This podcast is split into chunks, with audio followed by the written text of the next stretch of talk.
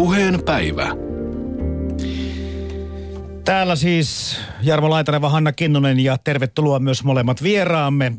THL erikoistutkija Johanna Lammi Taskula ja Miesakit ry kehittämispäällikkö Peter Peitsalo.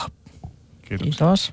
Tänään siis tarkoituksena puhua siitä, että mitä tapahtuisi, jos suomalaiset isät jäisivät enemmän kotiin hoitamaan lapsiaan ja kenties miten se olisi mahdollista. Näistäkin olisi kiva kuulla ja vähän keskustella, mutta voitaisiin aloittaa, ei puhuta politiikkaa, tai puhutaan politiikkaa niin vähän kuin mahdollista tänään, mutta aloitetaan kuitenkin tällä uutisella politiikasta, koska hallituspuolueet sopivat siis viime viikolla, että tätä perhepakettia ei anneta eduskunnalle käsittelyyn. Milläs mielillä olette tätä perhepaketin tyrmäystä tai epäämistä tätä uutista ajatelleet tai miettineet? No tietenkin siinä meni nyt äh, iso määrä valmistelutyötä roskikseen, mutta ehkä siitä jatketaan sitten taas seuraavan hallituksen voimin, että nyt ainakin meillä on niin kuin koottu hirveästi ää, tietoa, jonka pohjalta voidaan nyt niin kuin uudestaan taas miettiä sitten sitä perhepolitiikan suuntaa. Ja miessakin tekevät töitä isien eteen. Oltiinko siellä miten pettyneitä, Peter Peitsalo? Mm, no, yhdessä ehkä ei olla vielä tästä, tästä asiasta sen enempää puhuttu, mutta kyllä mä ää, henkilökohtaisesti ajattelen, että tämä oli itse asiassa aika hyvä ratkaisu loppujen mm. lopuksi. Et, mm. et, et se mahdollistaa kuitenkin sen asian, että et, et nyt kun tämä tyrmättiin, että et perheellä on enemmän mahdollisuuksia myös sitten pohtia niin kuin omia asioitaan ja, ja miettiä sitä, niin kuin, että miten, miten niin kuin nämä työssäkäynnit ja lastenhoidot ja, ja kotijäämistä hoidetaan meidän perheessä. Mm. Tota, joo, se on kyllä kiinnostava miettiä, että kenenkään näkökulmasta tätä keskustelua käydään ja, ja voitaisiin oikeastaan aloittaa siitä. Ö, tulee mieleen ensimmäisenä tämä, että talous on totta kai tärkeä asia, tasa-arvo on tärkeä asia, mutta sitten se lapsi ja se perhe ö, ehkä joskus on jäänyt tämmöisen keskustelun, arvokeskustelun niin kuin hännille. Oletteko samaa mieltä? No ainakin tämän paketin kohdallaan tässä oli niin kuin nämä kaksi elementtiä, jotka mainitsitte. Toisaalta rakenneuudistus, joka liittyy siihen kotihoidon tuen jakamiseen ja sitten taas se talous, eli niin kuin säästöjen hakeminen sitten tällä päivähoito-oikeuden rajoittamisella. Ähm, että hyvin vähän siinä puhuttiin tosiaankaan lapsista. Minkä verran miessakit äh, tukevat isiä? Um, no ihan tarkkaa määrää en osaa sanoa. Sanotaan näin, että, että niin kuin useampi, voisi sanoa varmaan useampi satoja miehiä ja isiä vuodessa. Että tietysti niin kuin ongelmia on erilaisia, mutta tota, hyvin erilaisissa konteksteissa heihin myös törmätään sitten. Ja, ja ongelmat ja asiat, mistä he haluavat puhua, on myös erilaisia. Mm. Tämä kotiin, isien kotiin jääminen tai tämä keskustelu, kyllähän tätä on käyty siis Suomessa tietenkin jo vuosia, ehkä muutama vuosikymmenkin, mutta ei se nyt ihan niin kuin vieläkään arkipäivää näytä olevan se, että paljonko meillä isät jäävät kotiin sitten hoitamaan joko ö, hoitovapaalle tai jollekin muulle vapaalle. Eli kunhan vaan tarkoita sitä, että ovat lastensa kanssa kotona ja äiti käy töissä. Niin siis se juurethan on siellä jo 60-luvun yhdistys yhdeksässä, joka tota, kyseenalaisti näitä miesten ja naisten rooleja ja, ja, ja vahvasti niin kuin ajoi sitä, että se olisi isien, isienkin kannalta positiivinen asia, että silloinhan isillä ei ollutkaan vielä mitään isyysvapaata ja ehkä osittain sitten sen ansiosta se tuli silloin 70-luvun lopulta, että kyllähän meillä nämä isien perhevapaat on ollut olemassa jo monta vuosikymmentä ja semmoista hidasta kehitystä siinä on myös tapahtunut, että koko ajan niin kuin isompi ja isompi joukko niitä on käyttänyt ja, ja tavallaan siitä, se niin kuin pikkuhiljaa on normalisoitunut, mutta on siinä vielä, vielä tekemistä kuitenkin. Sekin on kiinnostavaa, kun olet Terveyden ja hyvinvoinnin laitokselta Johanna Lammitaskulla ja sitten taas järjestökentältä Miessakeesta Peter Peitsalo, että kun päätöksiä tehdään ja, ja esityksiä tehdään, niin minkä verran vaikka järjestöjä tai asiantuntijajärjestöjä tai tämmöisiä vapaaehtoisjärjestöjä muita kuunnellaan päätöksenteossa? No, jos mä nyt mietin sitä tasoa, että millä keskustelua on käyty, niin vaikuttaa siltä, että, että järjestöpuolta ehkä ei niinkään paljon ole kyllä kuultu. Että tosiaan se keskustelu on niin vahvasti painottunut siihen, siihen niin kuin talousasiaan, kun taas sitten tulee tämä niin kuin hyvinvointipuoli. Tasa-arvo on tullut enemmän esille, mutta nimenomaan tämmöinen niin kuin perheiden hyvinvointi tai lasten hyvinvointi, niin se ei ole hirveästi näkynyt kyllä mitä toisaalta sitten on ehkä niin kuin järjestöpuolella tuotu, tuotu niin kuin heidän omissa ää, kanavissaan esille, että tätä asiaa myös ei sovi unohtaa.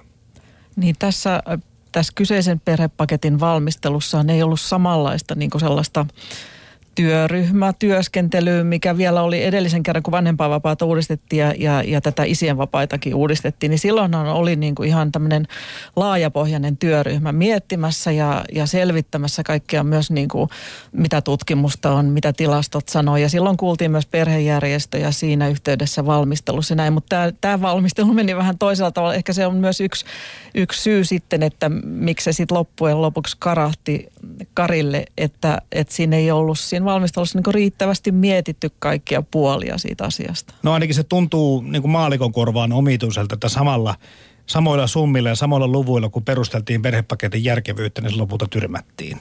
Eihän sitä niin kuin normaali ihminen ymmärrä ollenkaan, että miten se voi tällä tavalla mennä. Näkökulma kysymys. Mm. Joo, ja alun perin siis se, että, että okei, se mikä siinä on niin kuin mun mielestä ihan ö, myönteistä on se, että tämä ajatus isäkiintiöstä, siis kunnollisesta pitkästä isäkiintiöstä, tässä tapauksessa nyt jopa vuoden mittaisesta. Sehän oli ihan ennen kuulumatonta niin kuin Suomessa, että puhutaan näin pitkästä isäkiintiöstä johonkin vanhempain- tai perhevapaaseen koska aikaisemmin se on niin kuin edennyt tosi pienin, pienin askelin nihkeästi, niin kuin eikä ole kovin pitkälle vielä päässyt siellä vanhempainvapaan puolella. Mutta se ongelma nyt tässä vaan oli se, että, että tota, jotenkin hypättiin niin kuin logiikasta toiseen, että, että ruvettiin miettimään kotihoidon tuen kiintiöimistä, kun se keino, millä oikeasti isiä saadaan kotiin, niin se on se ansiosidonnaisen vanhempainvapaakauden kiintiöinti. Niin, nyt viittaat siihen 6 plus 6 plus 6 malliin. No esimerkiksi. Mm.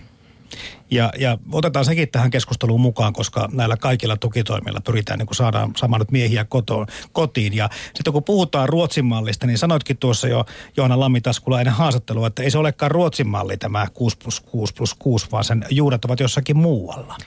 Joo, se sai inspiraationsa Islannin 3 plus 3 plus 3 mallista että, että on niin kuin riittävän pitkä kiintiö isälle ja se on niin kuin saman mittainen kiintiö äidille ja isälle. Että se on niin kuin symmetrinen. Että Ruotsissahan on sinänsä kaksi, kahden kuukauden kiintiö kyllä sekä äidille että isälle, mutta että siellä ei ole tämmöistä niin kuin kolmijakoista, että et yksi, yksi osa isälle, yksi osa äidille ja yksi osa vapaasti jaettavasti, jaettavaksi, jotka on niin kuin saman mittaiset kaikki kolme osaa. Niin se tulee Islannista se ajatus kelpaako miessakeille 6 plus 6 plus 6 ö, ehdotus?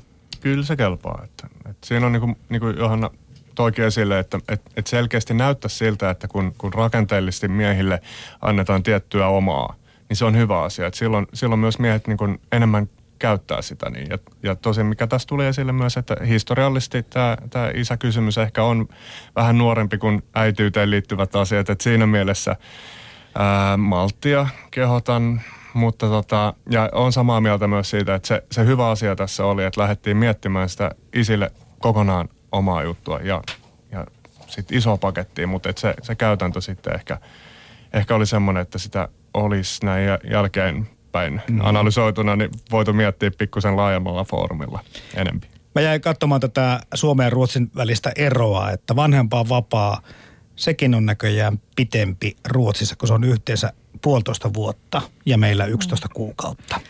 Joo, tai siitä, siitä puolitoista vuodesta kyllä Ruotsissakin niin kuin se viimeinen osa, noin kolme kuukautta, niin se ei ole enää ansiosidonnaisella Aha, korvattua. Okay. Et se on tämmöinen niin kuin, vähän niin kuin tasasumma. Ei nyt ihan niin kuin kotihoidon tuki meillä, koska se on vähän isompi korvaus kuitenkin, mutta että se ei ole enää, se ei riipu siitä siis mikä sun palkka on, että minkälaisen päivärahan sä saat. Mutta noin vuosi ja kaksi kuukautta on sitä ansiosidonnaista, että kyllä se on sen – kolmisen kuukautta pidempi kuin Suomessa. Ja minkähän verran vaikuttaa sitten myöskin se, että siellä voidaan kaasta vanhempaa vapaata pitää osissa? Joo, siellä on hyvin mm. joustava se järjestelmä, että paitsi että voi kahdeksanvuotiaaksi asti käyttää, vaikkakin suuri osa kyllä käyttää siinä niin kuin parin ekan vuoden mm-hmm. aikana, silloinhan se tarve on suurin. Sitä voi myös pitää niin kuin osa-aikaisesti todella joustavasti, että olla osan aikaa niin kuin palkkatyössä ja sitten lopun ajan saada semmoista osittaista päivärahaa. Mutta tämä lukema, mihin minäkin tässä uutisessa kiinnitin ensimmäisenä huomiota Suomen ja Ruotsin systeemejä verrattaessa on se, että Suomessa isät käyttävät kaikista vanhempaan vapaa-päivistä 8 prosenttia. Tai 9 itse Tai 9, okei. Okay. Mm. Ja sitten tämä Ruotsin lukema on 24. Joo. Että aika paljon enemmän. En nyt tiedä, puhutaan kohta siitä, että mitä kaikkea hyvää se tekee lapsille ja yhteiskunnalle, että isät ovat kotona se, että, mutta, mutta kai se Ruotsissa on ne per, perinteetkin pitemmät isien kotona olemiselle. Kyllä joo, että se on tietysti niin kuin toisenlainen kulttuuri ja toisenlainen ajattelutapa kuitenkin, että se on jo paljon aikaisemmin lähtenyt liikkeelle se e, isien vapaiden kehittyminen siellä ja, ja se käyttö. Mutta tietysti ruotsalaisetkaan ei ole tyytyväisiä, koska ne niin kuin tähtää siihen, että se olisi puolet ja puolet ja nyt se on vasta niin kuin neljäsosa päivistä. Että. Niin, kuitenkin se tasa-arvoisi yhteiskunta, mitä nyt äkkiä tulee mieleen, on se Ruotsi. Että jos sielläkin on asian kanssa vielä tekemistä, niin voi olla, että meillä suomalaisillakin vähän vielä on niinku duunia. Kyllä meillä on vähän kirimistä jo, että tässä aina, jos me niinku Pohjoismaiden, muiden Pohjoismaiden kanssa tässä kilvotellaan, niin kyllä me aina siellä häntäpäässä ollaan tässä isien vapaa-asiassa valitettavasti. Pitäisikö sun mielestä isien hoitaa enemmän lapsiaan? Joo, miksei? Sitähän nyt vaaditaan kovasti. Mutta kyllä mun käsitykseni mukaan isit kyllä hoitaa aika paljon lapsia. Niin, varmaan enemmän kuin joskus ennen muinoin, mutta ei kuitenkaan yhtä paljon kuin Ruotsissa. Niin, Ruotsissa on aina kaikki paremmin.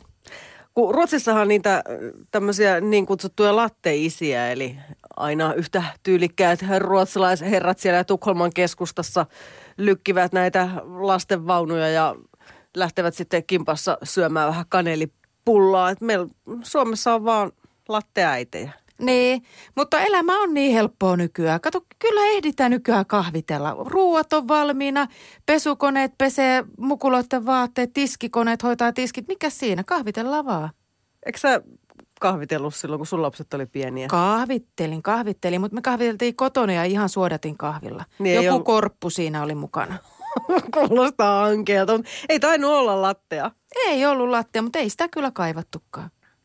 Mutta tässä lattevanhempi nimityksessä niin mua vähän mättää pari juttua, että ensinnäkin se on aika kallista noissa kahviloissa, kaikille ei välttämättä oikein varaa, eikä sitä edelleenkään saa kaikkialta, että meepä tonne maalle jonnekin kirkonkylän kerran viikossa tai kerran kuussa kokoontuvaan perhekahvilaan, niin varmaan on tarjolla vain jotain saludoa. Niin, tämä on vakava ongelma. Tämä on tasa-arvo-ongelma. Nyt pitää laatia adressi, jossa vaaditaan lattea kaikille äideille. Pitäisikö tästä tehdä ihan välikysymys? Niin, täytyy nyt lähettää sille omalle kansanedustajalle varmasti viesti. Erittäin hyvä idea, Anu. Vaadimme Kyllä. lattea kaikille äideille ja tasa-arvo nimissä tietysti myös isille. Kyllä, ja laktoositonta ja soijamaidolla. Miesten tunti. Maanantaisin kello 11. Puheen päivä. 16 minuuttia yli 11 on kello ja täällä meillä vieraana Terveyden ja hyvinvoinnin laitoksen erikoistutkija Johanna Lammitaskula ja Miessäkin ryn kehittämispäällikkö Peter Peitsalo. Tuossa äsken vaadittiin latteja miehille ja, ja naisille. Mites Hanna, onko meidän boksissa samanlaista tasa-arvokeskustelua? Vaaditaanko siellä kanelipullaa ja latteja No isille? täällä ei vielä pullasta ja kahvista puhuta, mutta kyllä täällä lähetysikkunassa yle.fi kautta puheosoitteessa niin pohditaan kovasti tätä tasa-arvoasiaa. Täällä kysytään muun muassa, että onko nyt oikeasti kyse miehen oikeudesta vai tuliko tasa-arvokysymyksestä pikemminkin velvollisuusta? Aika filosofista, mutta on täällä myöskin oma esimerkki, muun muassa tällainen. Olin vuoden kotona poikani kanssa hoitovapaalla. Olin ainoa mies hoitovapaalla omassa kaupungin osassani täällä pää, pääkaupunkiseudulla. Keskustelut äitien kanssa alkoivat aina. Oletko isyysvapaalla? En, olen hoitovapaalla. No, meilläkin mies olisi halunnut, mutta kun on tuota asuntolainaa tai talous ei kestä. Että sitä paljon pohditaan, että kestääkö se kukkaro sitä isin kotona olemista vai ei, muun muassa. No niin vieraat, onko tämä kysymys teidän mielestänne ö, perheissä rahakysymys? Osittain, mutta ei, ei pelkästään. Mm, siis kyllä se keskustelu, mitä on kuullut, niin hirveän usein se niin kääntyy siihen raha-asiaan. Ja sitten se, se jännä juttu siinä on, että, että vaikka niin vanhempien tuloerot, jos ne ei ole hirveän isot, niin siinä ei välttämättä niin oteta kaikkia niin verohyötyjä tai tämmöisiä asioita huomioon. Et se, se on sitten niin vähän niin ehkä monimutkaisempi asia. Ja sitten toinen asia, mitä mä itse aika usein nostan esille myös, on se, että, että millä arvottaa niin taloudellisesti sen mahdollisuuden, nyt tässä tapauksessa tietysti niin miehillä, että, että voi olla sen muksun kanssa himpässä jonkun aikaa.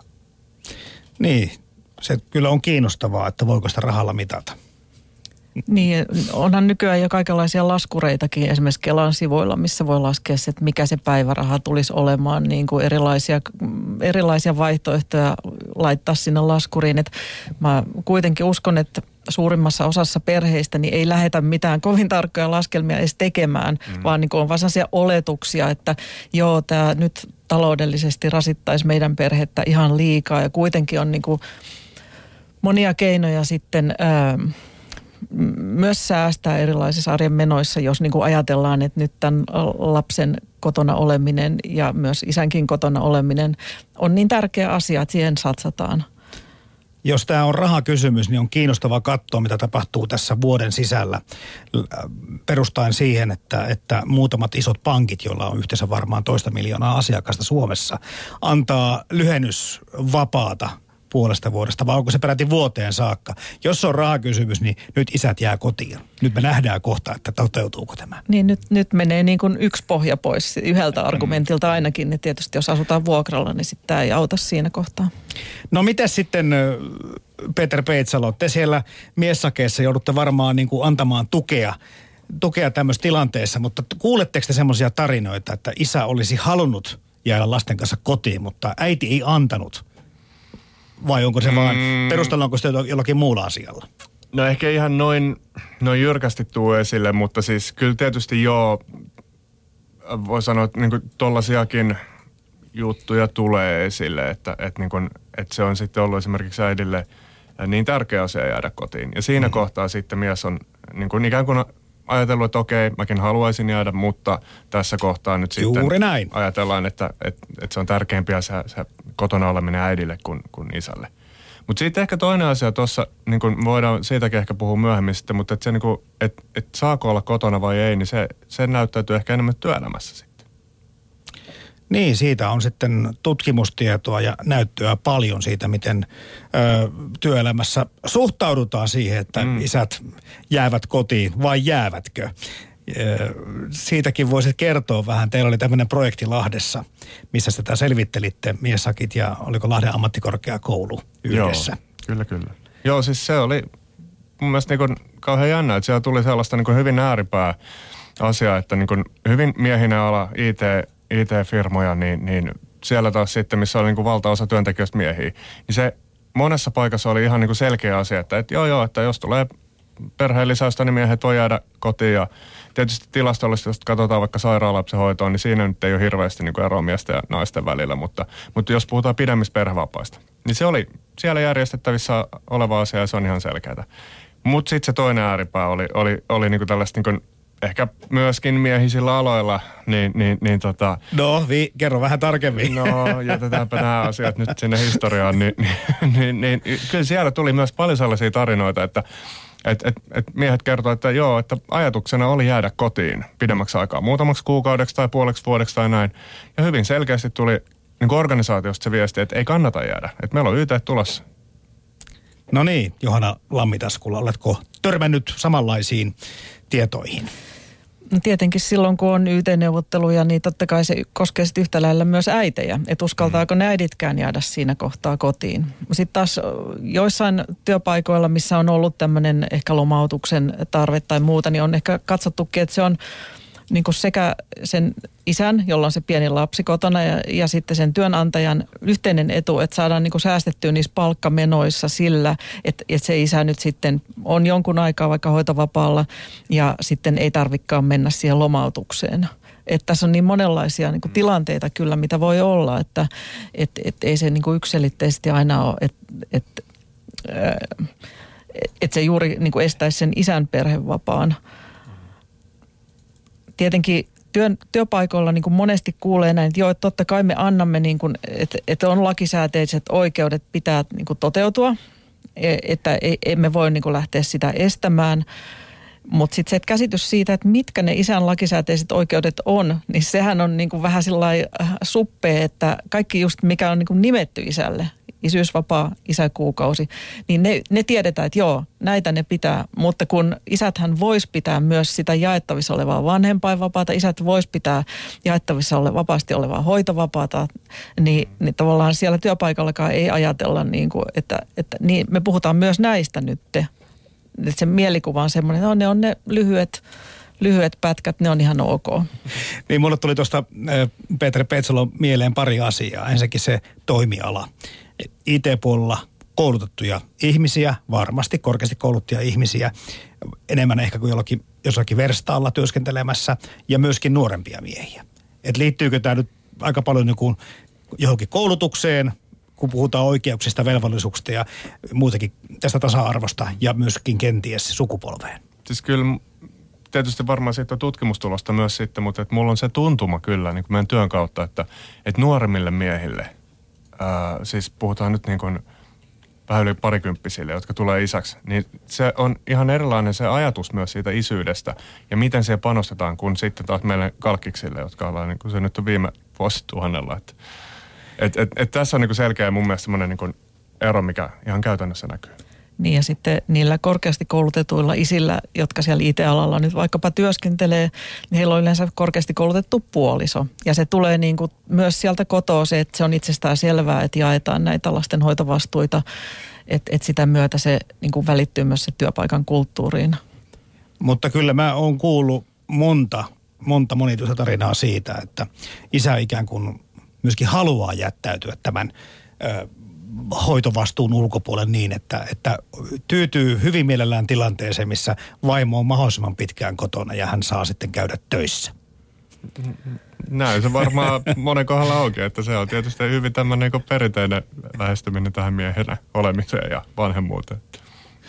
Kuunnellaanpa sitä, mitä pari vierastamme asiasta miettivät. Nimittäin haastattelin tässä kahta miestä. Toinen Toinen heistä oli ö, hoitovapailla lasten kanssa, kahden pienen tyttären kanssa, ja toinen taas ö, vähän vähemmän ollut ö, ikään kuin, kun lapset ovat syntyneet kotona. Se menee siihen osallistuvan, sitoutuneen isän, isyyden niin kuin ihanteeseen. Et musta tuntuu, että tänä päivänä niin kuin, kyllä lähes kaikki tietää, mitä se tarkoittaa. Mm. Eli silloin ollaan sen lapsen arjessa läsnä päivittäin. On se emotionaalinen tunneside lapsen, vuorovaikutusta, keskustelua, vastuunottoa mm-hmm. ja sitä niin kuin saatavilla oloa. Mm. Et, et varmaan nämä kaikki jotenkin kyllä niin kuin nyky-Suomessa mm, tiedetään. Mutta se, että paljon, kuinka se sitten toteutuu itse siellä käytännössä, niin se kirjavuus on kuitenkin aika suurta vielä. Jos mietitään nimenomaan tätä pikkulapsivaihetta, niin kyllä mekin väitän, että tosi vahvasti iso osa miehistä haluaa olla hyvin osallistuvia, tehdä ihan samoja lastenhoitoasioita kuin äiditkin, syöttää, nukuttaa, vaihtaa vaippaa, ihan tällaisia tavallisia juttuja, mitä kaikissa pienten lasten perheissä pitää tehdä. Mm. Kuinka paljon tähän vaikuttaa isän ikä? Te olette tässä haastatelleet 20-50. 50-vuotiaita oleva isiä. Vaikuttaako Joo. se paljon siihen?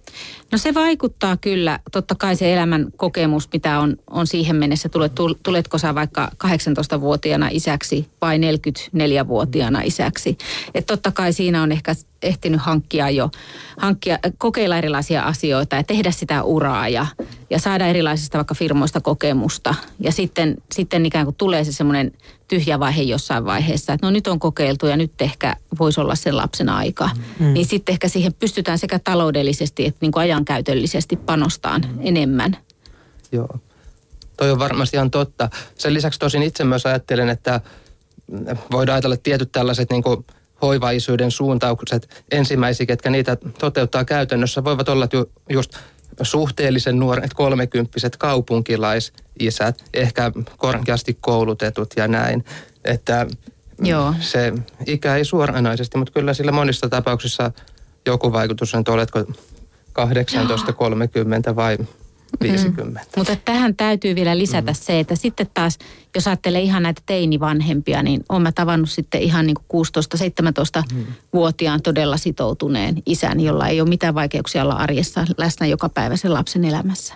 Ja, ja kyllähän isät ovat tulleet, jos ajattelee sitä tunnemaailmaa, mitä äidit kokee, että siellä on nimenomaan semmoisia kielteisiä tunteita, niin kuin, niin kuin semmoista syyllisy, syyllisyyttä, murehtimista erilaisista asioista, niin kyllä se on niin kuin vahvasti tullut isien puheeseen mukaan. Mutta ehkä ne areenat, ne semmoiset paikat, missä sitten ikään kuin avaudutaan ja missä lähdetään puhumaan, niin ne on vähän valikoidumpia, mm. mitä äideillä on. Joo, ihan ehdottomasti. Ja tässä on tavallaan just se, että eihän valtaosa äideistäkään siellä vauvalehden keskustelupalstalla taistele siitä, että käytetäänkö kestovaippoja vai näitä tavallisia vaippoja. Että, että niin Ja sitten ehkä se kirjo on, on, on niitä isiä, jotka mm, ottaa sen asian esille missä tahansa, mutta mm. sitten niitä, jotka tosi varoen ja kuulostellen sitten lähtevät Kyllä. siitä keskustelemaan. Mm.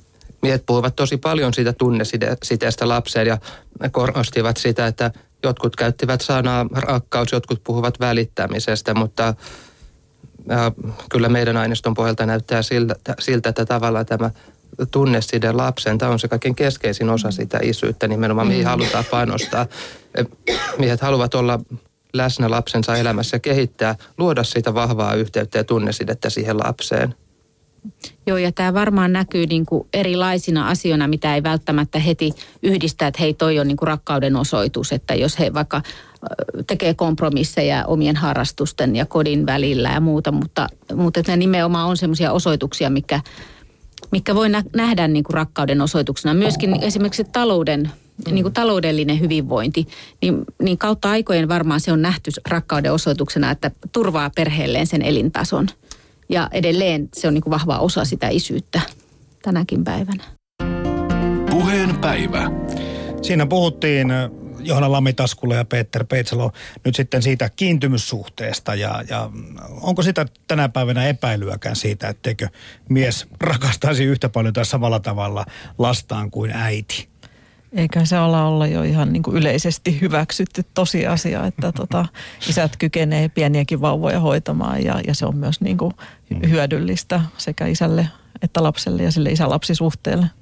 Niin, voisi puhuakin niistä hyödyistä. Totta kai tässä nyt sitten se tasa-arvo ja, ja naisten euron pyöristyminen samoille senttiluvuille kuin miehellä, jos niissä jotakin eroa onkaan. Ja, ja kaikki muut asiat niin kuin tulee tässä samalla niin kuin huomioiduksi, mutta, mutta jos ajatellaan sitä kiintymysuudetta ja sitä perheen hyvää ja sitä lapsen etua ja muuta, niin, niin, niin jotenkin tuntuu siltä, että kun kerran isä ja äiti on, niin miksipä niitä ei molempia lapsi saisi samalla tavalla hyväkseen käyttää.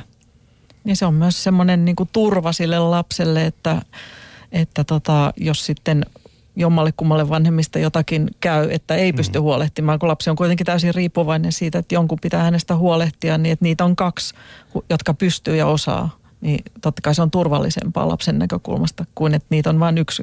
Yksikin tietysti pystyy sen tekemään, mutta se on rankempaa sille jos nyt vaikka yksinhuoltajia ajatellaan, että ei kaikissa perheissä tietysti ole sitä tilannetta, että se isä siellä olisi käytettävissä. Voi olla yksinhuoltaja isäkin toisaalta, joka mm. sitten hoitaa ihan sen koko homman yksin.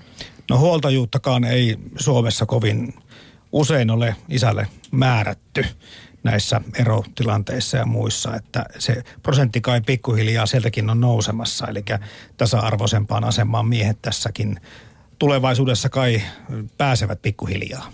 Joo, kyllä mä ajattelen, että se liittyy ehkä tuossa asiassa niin kun varmaan ihan käytänteisiin. Tietysti, että jos pikkulapsivaiheessa tulee eroja, jos se on jaettu sille, että isä on töissä ja äiti kotona, niin kyllä se on siinä mielessä niin kuin ymmärrettävää tota kautta, että se, se niin kuin huoltajuusasia sitten menee siinä kohtaa, jos se pitää vaan jommalle kummalle antaa, että se menee sitten äidille.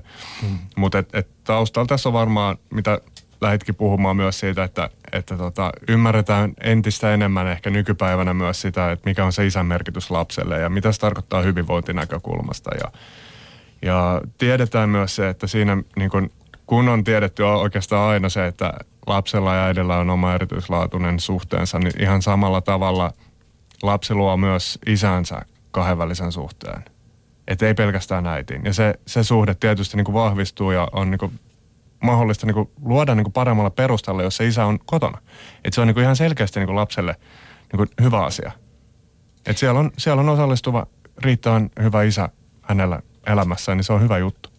Tämä liittyy samaan keskusteluun, mitä Jari Sinkkonenkin viikko sitten tässä samassa ohjelmassa korosti, että, että on aika erikoista, että puhutaan miesten mallista ja isän mallista, koska ei, ei puhuta naisten mallistakaan tai äitien mallista. Äiti on vaan äiti. Miksei isäkin voisi olla samalla tavalla isä?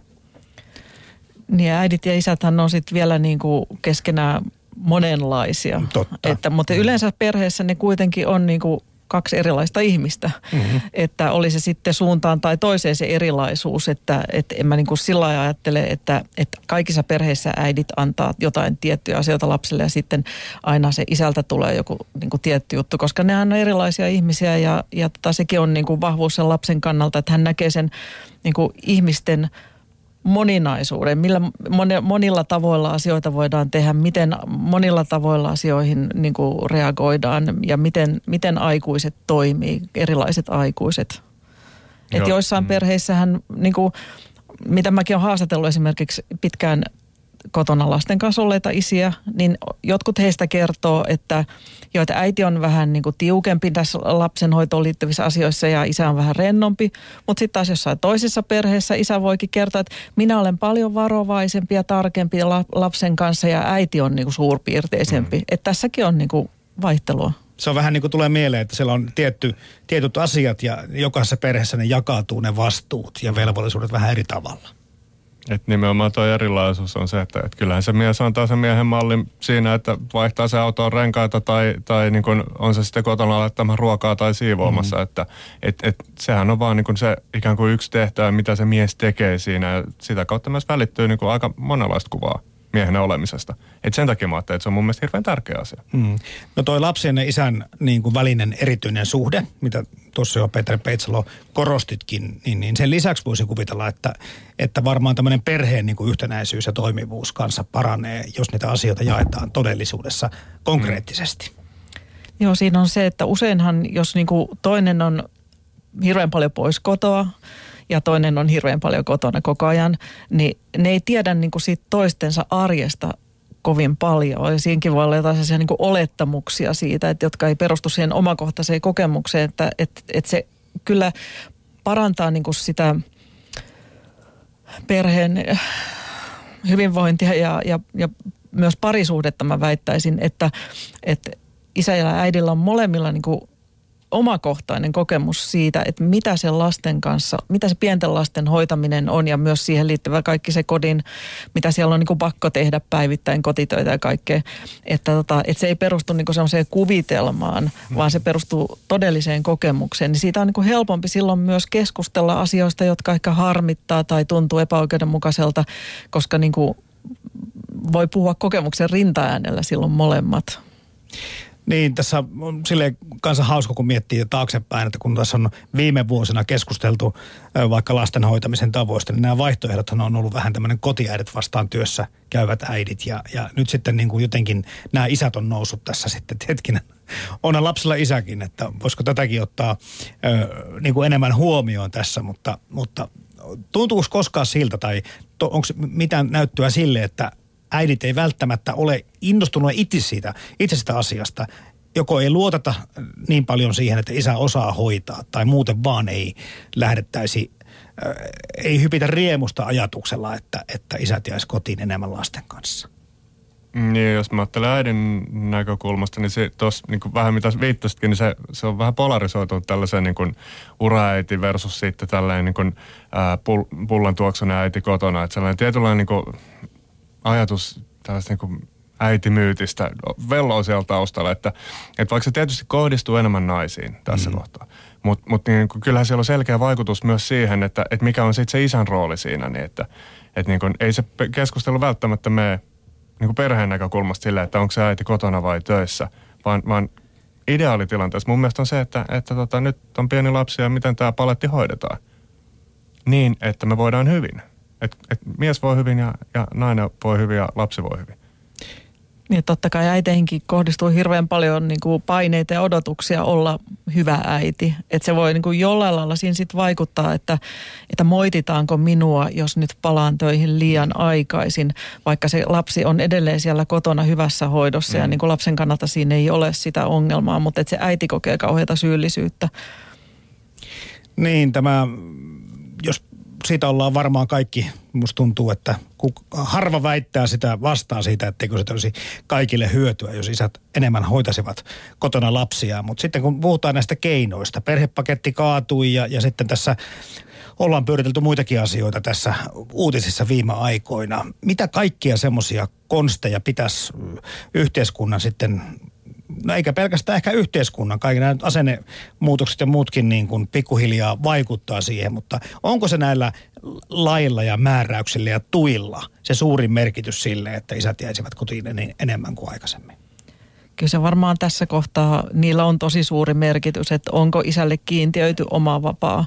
Se on niin kuin ihan se lähtökohta. Silloin sitä pidetään, kun se on isän, isälle nimetty. Et sitten kun mennään vuosia eteenpäin ja se koko ajan normalisoituu ja juurtuu, niin voi olla, että sitten niin kuin tällaisia kiintiöitä ei samalla tavalla tarvittaisi. Ja siinä täytyy olla kuitenkin niin kuin riittävä ö, hyvä korvaustaso, eli ansiosidonnainen päiväraha. Mm. Että kyllä se kuitenkin on, on, se raha on yksi tärkeä osatekijä tässä – tässä on monta asiaa. Mm. Sitten on niin kuin yhtä lailla sitten päivähoito, joka tulee siihen, että jos ajatellaan sitten tehdä vaikka lyhennettyä työaikaa, niin silloin puhutaan, jo, että miten työpaikoilla sitten mahdollistetaan se myös isille ja miten sitten se, jos lapsi on osan päivästä päivähoidossa, että miten joustavasti se päivähoito toimii ja että se on kuitenkin sitten semmoista niin kuin hyvää ja laadukasta päivähoitoa siinä perheen tukena, joka on myös tämmöinen niin kuin perhepoliittinen asia. Mm, siis osa-aikatyö, mitä tässä sanoitkin Johanna Lammitaskulla, ja sitten nämä tai osa-aikatyöjärjestelyt, joustavampi päivähoitojärjestelmä. Mutta miten nämä vanhemmuuden kulujen tasaaminen? Sitäkin on välillä puhuttu siitä, että ne työnantajien pitäisi ne maksut hoitaa kaikki kimppaan, kelläkään jos mitään kiristämistä sen jälkeen.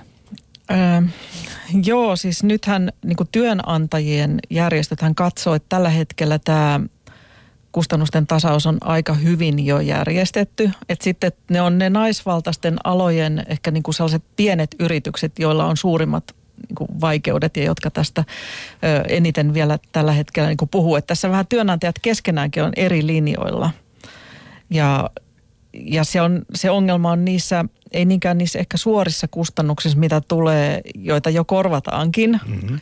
Että vaikka työnantaja saa vaikka esimerkiksi äitiysvapaan näiltä 90 prosenttia takaisin siitä, että se on maksanut palkkaa äitiysvapaa-aikana. Okei, sinne jää vielä se 10 prosenttia. Että sitten okei, se tarkoittaa sitä, että pitäisi päivärahaa korottaa 100 prosenttiin, jos ne kaikki niin kuin palkkakulut korvattaisiin työnantajalle. Ja niin sitten niissä perheissä, joilla, jotka ei saa sitä palkkaa vapaan ajalta, niin nehän saisi itse sitten sen 100 prosentin päivärahan. Se olisi ihan mukava juttu, mm. mutta että olisi, olisi taloudellisesti aika iso meno tähän meidän julkistalouden tämänhetkiseen tilaan. Uskallan epäillä, että siihen ei ryhdytä. Ei toteudu. Niin. Hanna, siellä tuli kommenttia. Joo, lähetysikkunassa pohditaan muun muassa sitä, että kyllä omakin mieheni olisi halunnut pitää isävapaata, mutta kun työn puolesta ei juuri olekaan niin yksinkertaista, koska yrittäjän ei ole helppo irtaantua työstänsä, kun vastuu painaa. Täällä aika monet yrittäjät on kommentoinut sitä, että miten se on vaikeaa lähteä töistä pois, kun kukaan muu ei sitten niitä töitään tee ja rahaa ei tule mistään yrittäjänä. Ja joku myöskin pohtii sitä, että olisiko paras malli se 50-50, että maanantaista keskiviikkoa äiti olisi töissä ja torstaista lauantaihin isä töissä. Niitä olisi tämmöinen niin osa-aikatyön malli, missä molemmat, molemmat mm. tekee lyhyempää työpäivää ja, ja tota, sitten jakaa lapsenhoidon tasaisesti. Että se kuulostaa aika hyvältä, mutta mitä tulee sitten yrittäjiin, niin, niin se on ihan totta, että yrittäjän on vaikeampi pitää mitään perhevapaita, mutta tämä koskee yhtä lailla naisyrittäjiä, siis äitejä. Että se on musta kummallista, että aina niin kuin sanotaan, että se yrittäjyys on este isän perhevapaalle. Meillä on maassa kuitenkin naisia yrittäjänä, vaikka kuin paljon. Joo, siis samaa mieltä siinä, että se yrittäjyys on niin kuin se on niin oma asiansa siinä. Et sitten kun on pieni firma, niin, niin sitten siinä tulee nämä niin käytännölliset asiat, mitä tuossa nyt sitten oli kommentissa tullut esille. Ja se koskettaa ihan yhtä lailla miehiä kuin naisiakin. Sulla on jo isot pojat, niin miten se on? Hoitiko lasten isä heitä silloin, kun he oli pieniä? Joo, kyllä ihan mielellään hoiti, kun kävi teatterissa tai tyttöjen kanssa vähän jossain riennoissa. Ihan hyvin hoiti jo, ei siinä ollut mitään, mutta kyllähän se sitten seuraavana päivänä tuntui taas omassa niskassa, kun... Ajaa. No, se kotihan oli melkoisessa kunnossa. Vaatteet oli hujan, hajan, kuivuneita ranskiksia pitkin, mitä liian olivat syöneet, vaikka oli niin tehnyt makkarakeiton valmiiksi, mutta taisivat vaan herkutella ja ja vaatteita tosiaan oli pitkin poikia, oli kyllä niin sekasta, että kyllä mä aina ajattelin, että kannattiko, kannattiko sitä lähteä. Joo, ymmärrän. Ja mulla vaan tuli mieleen, kun mä näin 70-luvun meiningeistä elävästä arkistosta sellaista ohjelmaa, missä oli niin maailman ihmeellisintä, kun isä vaihtoi lapselleen vaipan. Ja sitten mä kuulin sellaisen tarinan, että eräs isä ei varmaan ollut mikään sukulaisisa, tai sukulainen tämä niin tota, heräs yöllä vessaan ja huomasi, että lapsi on potkinut peiton päältään. Niin mitä hän teki? No hän meni herättämään sen äidin ja sanoi sille äidille, että mennä herra jestas laittaa se peitto sinne lapsen päälle, että sillähän tulee kylmä. Niin, voi äiti sitäkin äitiä. Miksei se älynny? Se, minkä taakseen jättää, se kyllä eestään löytää. Joo, kello on 11.43 ja oikeastaan tuota voisin tuota sketsiä vähän jatkaa sillä tavalla, että itse olen ollut, no ne oli vain niitä kolme viikkoisen isyyslomat silloin, kun mm. lapset syntyi. Sekin oli hieno homma ja olin puoli vuotta ö, vuorotteluvapaalla hoitamassa kahta pienintä kotona. Mutta silti tuohon sketsiin liittyen se, että, että kun äiti lähtee, on töissä tai on, on illan poissa, niin se me koetaan se lasten kanssa jollakin tavalla semmoisen spesiaaliaikana. Et me, me todellakin saataan tilata pizzaa ja katsoa leffaa. Ikään kuin se, että, mm. että se olisi niin kuin meillä jotakin luksusta tai jotakin erikoista. Vaikka ihan varmasti olen ollut sen verran öö, tota niin, kotona kuin vaimonikin. Mm. Että kyllä me isät jollain tavalla koetaan se asia semmoisena niin kuin, e, mä en tiedä mi, mi, mihin se nyt oikein liittyy edes. Tuskin sä sen puolen vuoden aikana joka päivä tilasit pizzaa. Ei, ei silloin, mutta nyt edelleenkin, kun ollaan niin kuin palattu tämmöiseen normaaliarkeen, missä, missä lapset on koulussa ja, ja sitten tuota, molemmat käy töissä. Jos tämmöisiä, tulee tämmöisiä tilanteita, niin mä huomaan. Jos vaimo jää kotilasten kanssa, niin se on ihan normaali ilta, mutta meillä se on aina poikien, poikien tai miesten ilta. Niin, en tiedä, onko sinne sitten sukupuolieroa, mutta siis lähtökohtaisesti on niin kuin myönteinen asia. Että, että se olisi ollut tietysti eri asia, jos olisi puolen vuoden ajan joka päivä syönyt pizzaa lasten kanssa. Sitten voisi näyttää vähän erilaiselta, mutta, tota, mutta et siis niin kuin, noihän se menee sitten. Että, että siinä tulee sitä niin myönteistä puolta, puolta myös sitten, niin että, että tulee sitä yhteistä tekemistä ja, ja, ja toisaalta tuossa myös tuli ehkä ää, niin kuin esille se, se että, tota, että kyseessä on kuitenkin niin kuin kaksi erilaista ihmistä. Mm. Niin kaksi erilaista vanhempaa. Ja niiden tavat on erilaiset. Että, että siinä mielessä se, että kun toinen hoitaa sen ikään kuin päävastuun aina ja toinen hoitaa sitten silloin tällöin, niin sitten se on erilaista. Ja se on myös mun mielestä niin kuin tärkeä asia pysähtyä niin perheessä miettiä sitä, että et, et, et mitkä asiat on niitä, mitkä menee samalla tavalla ja mitkä on niitä, mitkä sitten hoidetaan ikään kuin persoonallisella tyylillä. Ja, ja sitten jos siinä on jotain naputtamista, niin sitten tietysti ehkä keskustelu siitä asiasta. Jos me jossakin vaiheessa päästään sille tielle, että, että nämä tuet ja, ja ansiosidonnaiset korvaukset ja muut ovat sitten ja kiintiöt kohdallaan, niin, niin mitäs muuta me tarvitaan tähän yhteiskuntaan? Sä kerrot tuossa jo Peter Peitsalo siitä selvityksestä yhdessä Lahden ammattikorkeakoulun kanssa, minkä teitte, että sielläkin toimialoittain oli pieniä eroja. Eli tarkoitan sillä, että, että, varmaan, varmaan tätä asennemuutosta kuitenkin joudutaan tekemään, vaikka tämä polarisaatio on tapahtunutkin mm. ehkä tietyllä alueella tai tietyllä sukupolvella, mutta, mutta ikään kuin, että kyllä tästä pitää puhua, että se normalisoituisi, ne ajatukset meidän keskuudessa. Joo, kyllä mä ajattelen sillä, että siis rakenne, rakenteelliset asiat on tosi tärkeitä. On se sitten niin kuin siitä, että miten isät osallistuu synnytykseen, että 30 vuotta sitten ei juurikaan isiä siellä näkynyt. Nyt, on, nyt se on ihan selkeä asia. Ja kaikki isyysvapaita isille tarkoitetut, kohdennetut lomat, niin, niin tai niin nämä niin vanhempainvapaat, niin ne on, ne on mun mielestä tärkeitä asioita. Mutta sitten me tarvitaan siihen oheen kuitenkin sitä tietynlaista asennemuutosta ehkä, että et mikä on se isän merkitys, että sitä tiedetään riittävästi. Ihan samalla lailla kuin me tiedetään äitien merkityksestä lapsille, niin mutta edelleen mä korostan sitä, että tämä isyys on ehkä niin kuin asiana uudempi kuin äitiys. Ja, ja siinä mielessä niin kuin, täytyy olla se niin kuin, tavallaan niin kuin staminaa, että päästään, päästään eteenpäin ja jaksetaan jauhaa näitä samoja asioita, koska kyllä ne muuttuu. Ne on muuttunut muutamassa vuodessa itse asiassa tosi paljon. Ja aktiiviset isät myös itse muuttaa niitä siellä työpaikoilla niin kuin rohkeasti pitämällä esillä perheasioita ja, ja miksei myös esimerkiksi neuvoloissa, mm. päivähoidossa, koulussa, joissa tehdään niin kuin vanhempien kanssa yhteistyötä. Niin vähän niin kuin raivaamalla tilat, hei, minäkin olen tämän lapsen niin vanhempi, että, että se ei vaan aina tapahdu kaikki äidin kautta, vaan että, että isällä on oma tilansa myös siellä. Mutta omat havainnot kyllä tässäkin tuttava piirissä ja työyhteisössä tukevat sitä, että kun katsotaan päiväkotien piholle tai koulujen vanhempailtoihin, niin ei missään tapauksella voi sanoa, että äiti olisi nykyään enemmän. Kyllä se tilanne on tosi tasaväkinen. Mm, samat on mm. kokemukset mulla. Äsken kuultiin siitä, kuinka äh, isän kokemuskirjan toimittaneet tutkijat Johanna Mykkänen ja Petteri Eerola kertovat siitä, kuinka tätä isyyttä on pohtimaan vasta niin kuin Ja Peter Petsalo, sanotkin vähän uudempi juttu ja isyys on tullut vasta niin kuin eri tavalla ö, ajatuksiin näin niin kuin velvollisuutena, toimena tai sen niin kuin pohtiminen. Nyt kuunnellaan pienpätkä, kun kaksi isää pohtivat sitä, että tosiaan toinen heistä, Ville Aalo, on ollut hoitamassa lapsiaan kotona, kun taas sitten Marko Sykkö ei ihan yhtä pitkiä pätkiä kotona ole viettänyt lastensa kanssa.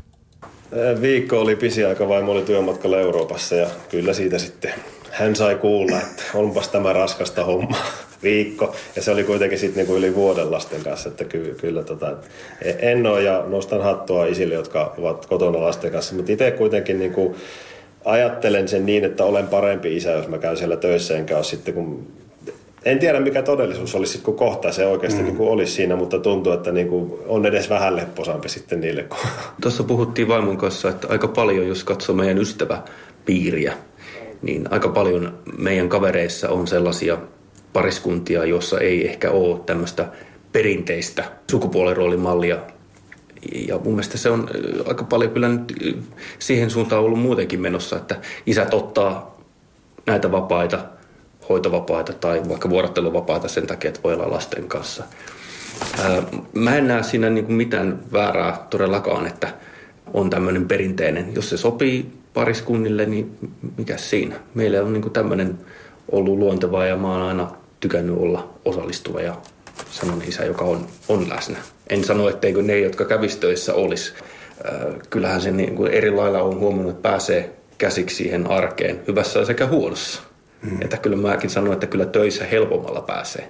No ehkä niin kuin pohjautuu siihen, että vaimo on ollut niiden lasten kanssa enemmän ja hoitanut asioita enemmän, niin, niin sellainen, että itse kaipaisi niin luottoa lapsilta, että jos mennään vaikka lääkäriin jotain rokotusta ottaa tai sellaista, niin mä haluaisin, että mä voisin olla siinä ja ja tota, on ollut joku kokemus, että vaimo ollut lasta käyttämässä lääkärissä, sitten on tullut rokotus ja ihan hirveä tilanne, huuto ja muu siitä. Ja sitten mä sain niinku kuulla, että mä en ehkä selviä siitä tilanteesta. Mä, mä niinku haluan, että kyllä mä siitä selviän. Tavallaan se, ja se lapsi myöskin luottaa äiti, jos hän valitsee, että hammaslääkäriin kumpi lähtee, niin se ottaa mieluummin sen äitin. Mm. Niin semmoinen tilanne itselle, että niin kuin mä haluaisin olla ihan tasa-arvoinen siinä sille lapselle, että mä oon yhtä turvallinen. Ja tietysti hakee niitä tilanteita, että mennään sitten yhdessä niin hankalin tilanteet, jolloin opitaan myöskin sitten se mm. luottamus syntymään siinä.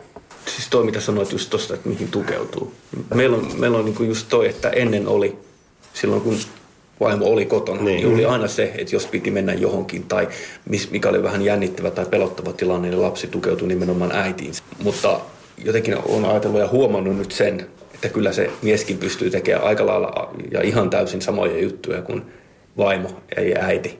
Se on miehillä ehkä meillä semmoinen tavallaan itse itsellemme annettava tekosyy, että äitihän on turvallisempi, äitihän on parempi, äitihän osaa. Sen varjolla voidaan myös luistaa aika monesta asiasta. Niin, ja tuo luistaminen just, niin tota, just tämän, kun sai sen alkurääkin valvomisen ja muinen, niin sitten on oikeuttanut itselleen semmoista laiskuutta tavallaan siinä, että joo, hoitakoon vaan sitten hän innokkaampana näitä asioita, että mä voin vähän sanomalehden taakse tai töiden taakse piiloutua mm. täällä. Ja, ja sitä kauttahan se tulee just sille, että mukava mm. kuulla se, että, että luottamus sun, syntyy siitä ja uskonkin, että kun on niiden lasten kanssa pääsääntöisesti, mm. niin kyllä se on se henkilö sitten se, se tuki ja turva varmaan mm. ensisijaisesti. Kyllä se oikeasti niin menee, että se, joka kotona on, niin mm. se enemmän niitä kotitöitä tekee. Ja tota, sitten illalla tulee se työssä oleva puolisko tänne kotiin, niin kyllä se on sitten enemmän sitä lasten kanssa oloa ja siihen tavallaan arjen semmoiseen puoleen kiinniottamista. Itse kun oli ennen tätä vuorotteluvapaata töissä, niin huomasin myös sen, että se on aikamoinen paine tuossa meille miehille siinä, että sun pitää olla töissä, sun pitää tehdä, olla hyvä työntekijä, tulla kotiin, olla hyvä isä, tehdä ja peuhata lasten kanssa kaiken näköistä, pyörittää sitä arjen ruljanssia, siivota jotain muuta. Ja sitten pitäisi vielä olla hyvä aviomieskin, niin se on myös aikamoinen paine.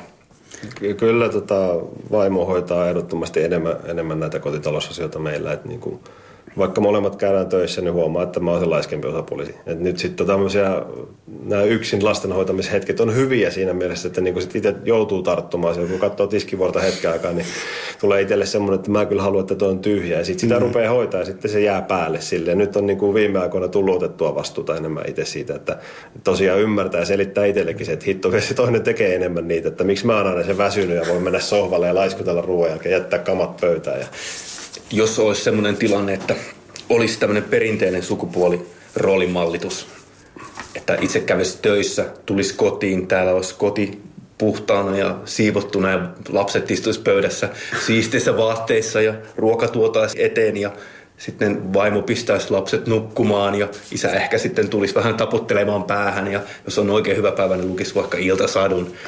Niin tulee vähän semmoinen olo, että ei toi nyt ole kyllä oikeudenmukaista ja tulee vähän semmoinen olo, että siinä se toinen olisi vähän niin kuin piika tai joku palvelija. Että ei mun oikeuden taju ainakaan anna siihen periksi, että mä myös haluan osallistua siihen olla niiden lasten kanssa ja toteuttaa sitä parisuhdetta myös täältä näkökannalta. Puheen päivä. Siinä Ville Aalo ja Marko Sykkö kertoivat omista kokemuksistaan lasten kanssa kokona, kotona. Toinen vähän pitempään, toinen vähän vähemmän aikaa ollut kotona, mutta mitäs Hanna boksissamme käy keskustelu? Lähetysikkunassa kommentoidaan muun muassa näin. Itse olen lapsille lähempi, koska vaimo uurtaa uraa ja tämä on itselleni hyvin palkitsevaa. Joku toinen sitten kommentoi, että koti-isyydestä on turha tehdä sankaritarinaa, koska sen pitäisi olla normi. Ja kyllä tällä vielä pohditaan sitä, miten miehen ja isän rooli tänä päivänä on moniulotteinen ja vaativa. Tarpeet ja roolit tiedostetaan monesti, mutta onko kaikilla keinoja tai hyväksyntää riittävästi, jotta näistä rooleista selvitään? Aika samanlaista puhetta, mitä vaikkapa tuossa insertissä äsken. Joo, mua jäi kiinnostamaan tuo. Tää, siitähän tässä on kysymys. Emme pyri tekemään itsestämme sankareita miehinä ja isinä, vaan, vaan siitä, että se olisi normi. Mutta se ei tässä yhteiskunnassa on normi vielä ollut. Niin kyllä vähän se sädekkehän vielä siellä helposti pään yllä sitten kiiltelee niillä isillä, jotka jo käy ilmi, että on ollut pidempään kotona, koska niin kuin naisten silmissä. Mm. Ja se on vähän kiusallista varmaan monesti myös. Että samalla tavalla kuin jossain naisvaltaisilla aloilla mie- mies on töissä, niin tulee hirveästi sitä vau, mahtavaa. Niin kuin, vaikka se on sitten ihan tavallinen, niin kuin, tavallista työtä ja tavallista arkea ja semmoisia asioita, niin kuin pienen lapsen hoitokin, kun sitähän jonkunhan sitä pitää hoitaa, niin se on niin kuin mitään sen kummallisempaa. Niin ja lapsia, niin siis Peter Pe- Peetsalo kuitenkin tässä, jatka vaan kun Joo, siis juttu niinku- äsken. Tuo oli kyllä mun mielestä hirveän hyvä, että et, et kyllä ei sitä niin kuin itse itselle, jos mä ajattelen sitä, että kun mä olin kotona esikoisen kanssa, että en mä itse itselleni niin kuin luonut sitä mitä sankari viittaa siinä, mutta et, kyllä sitä niin kuin, tietysti aikamoista hypätystä sai jossain, jossain muskarissa tai hiekkalaatikolla, että voi vitsi, että ei meidän mies vaan ikinä olisi. Ja toisaalta sehän on tietysti ihan kiva saada myönteistä palautetta mm. mieluummin kuin kielteistä palautetta. Et se on totta kai, niin kuin munkin haastattelemat isät on kertonut, että totta kai se tuntuu hyvältä. Ja se on ihan tarpeenkin, että sitä tulee, mm. ettei niin kuin kaikki ole silleen, että osaat sä nyt muka hoitaa lasta tai niin kuin sellaista tulee jotain eh, kielteistä epäilyä. Että mieluummin sitten positiivista ku- kuitenkin. Tuosta insertistä nappaa vaan kiinni tuosta toisen ö, isän kommentissa siitä, että se on ihan selvä asia, että se, joka on kotona, tekee enemmän kotitöitä. Ja, ja sitä kun funtsii vähän aikaa, niin jäin miettimään, että minkä verran se sitten estää joitakin isiä jäämästä kotiin, koska tämä kotitöiden jakaminen edelleenkin, kun ne vanhat perinteet vielä vaikuttavat, milloin mies on ollut niistä täysin erossa ja nyt sitten ne pitäisi ottaa täysin hanskaan, niin kummitteleeko tämmöinenkin tässä vielä taustalla? Toki siinä on, jos nyt tilastoja katsotaan, niin on tietysti tämä niin fakta, että ne jää enemmän naisten vastuulle. Mutta sitten taas perheissä voi olla hyvin paljon niin vaihtelua siinä, että mikä kenenkin siisteyskäsitys ja, ja mitä niin asioita kukakin tykkää tehdä. Että ei se aina mene niin, että välttämättä se äiti olisi se siivousfriikki ja vastaisi vaikkapa esimerkiksi ruoanlaitosta. Monet isät niin kuin tykkää tosi paljon ja, ja tekee koko perheen ruuat siinäkin vaiheessa, kun eivät enää ole perhevapaalla. Että... Pitää täysin paikkansa. no sädekehää, voisiko sanoa näin, tuli ehkä jonkin verran pidettyä oman pään ympärillä ja, ja muistan niitä tilanteita sitten, kun kokoonnuttiin samanikäisten lasten vanhempien kanssa vaikka päivässä aikaan, niin kyllä mä olin ainut mies, toistakymmentä naista. Ja, ja sitten tuota, joskus tuntui pikkusen vaivaannuttavalta ne puheenaiheet ja se suhtautumistapa kyllä. Joo, kyllä mä niin kuin sen allekirjoitan myös sitä, että et, et ymmärrän sen, että oli myös sellaisia keskusteluaiheita, mihin ei oikein itsellä ollut niin kuin näkökulmaa, että et sitten mieluummin niin kuin meni tekemään niitä hiekkakakkuja sinne niin kuin osallistuu edes kuulijana näihin asioihin. Et, et, et, mutta et se on tietysti, sit mä ajattelen sen, että et, sitten taas toisen, toisaalta tiettyjä tilanteita oli se, että sitten oli niin kuin vaikka naapuriajan kanssa samaan aikaan siellä, niin, niin se oli niin kuin hirveän mukavaa. Mm-hmm. Sitten me päsäillään yhdessä asioita ja jutustellaan niitä omia juttujamme niin, niin tota, ei siinä ollut mitään. Että, mutta et totta kai mä ajattelen sen sitäkin kautta, että et varmasti jos miehet myös osallistuu ja jää niin kuin hoitovapaalle esimerkiksi, niin, niin silloin se tarkoittaa myös sitä, että sitä ikään kuin vertaisseuraa on enempi. Ja kyllä se oli mulle sellainen kuin mukava asia. Mm. Jos lapselta kysyttäisiin, niin luultavasti, no en tiedä, varmaan jokainen perhe on taas erilainen, mutta sieltäkin voisi tulla toive siitä, että sekä isä että äiti olisi kotona vuorotellen.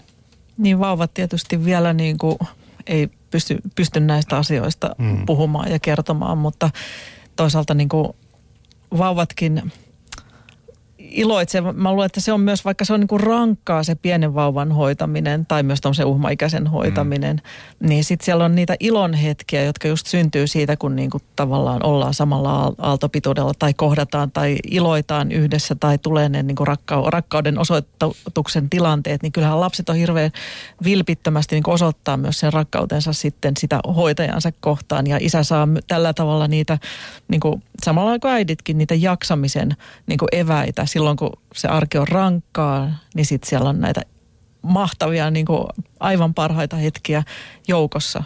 Mm.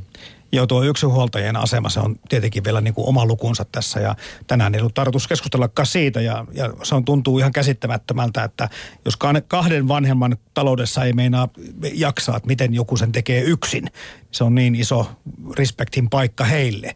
Se on omassa ohjelmassaan sitten käsiteltävä juttu tämä, mutta, mutta vähän vielä tähän loppuun, kohta loppuun meillä tulee kello 12 uutiset. Öö, tuossa puhuttiin tuossa insertissäkin siitä, että äiti ei välttämättä luota, eli kyllä miehenkin niin kuin täytyy ja isän ottaa se askel ja osoittautua luottamuksen arvoiseksi. Eli pitää myöskin itse rohkaistua sillä rintamalla olemaan aktiivinen. Joo, kyllä mä ajattelen, että se on tärkeä asia. Joo, ilman muuta näin. Kiitoksia erikoistutkija Johanna Lammitaskula Terveyden hyvinvoinnin laitokselta ja Miessäkin ryn kehittämispäällikkö Peter Peitsalo.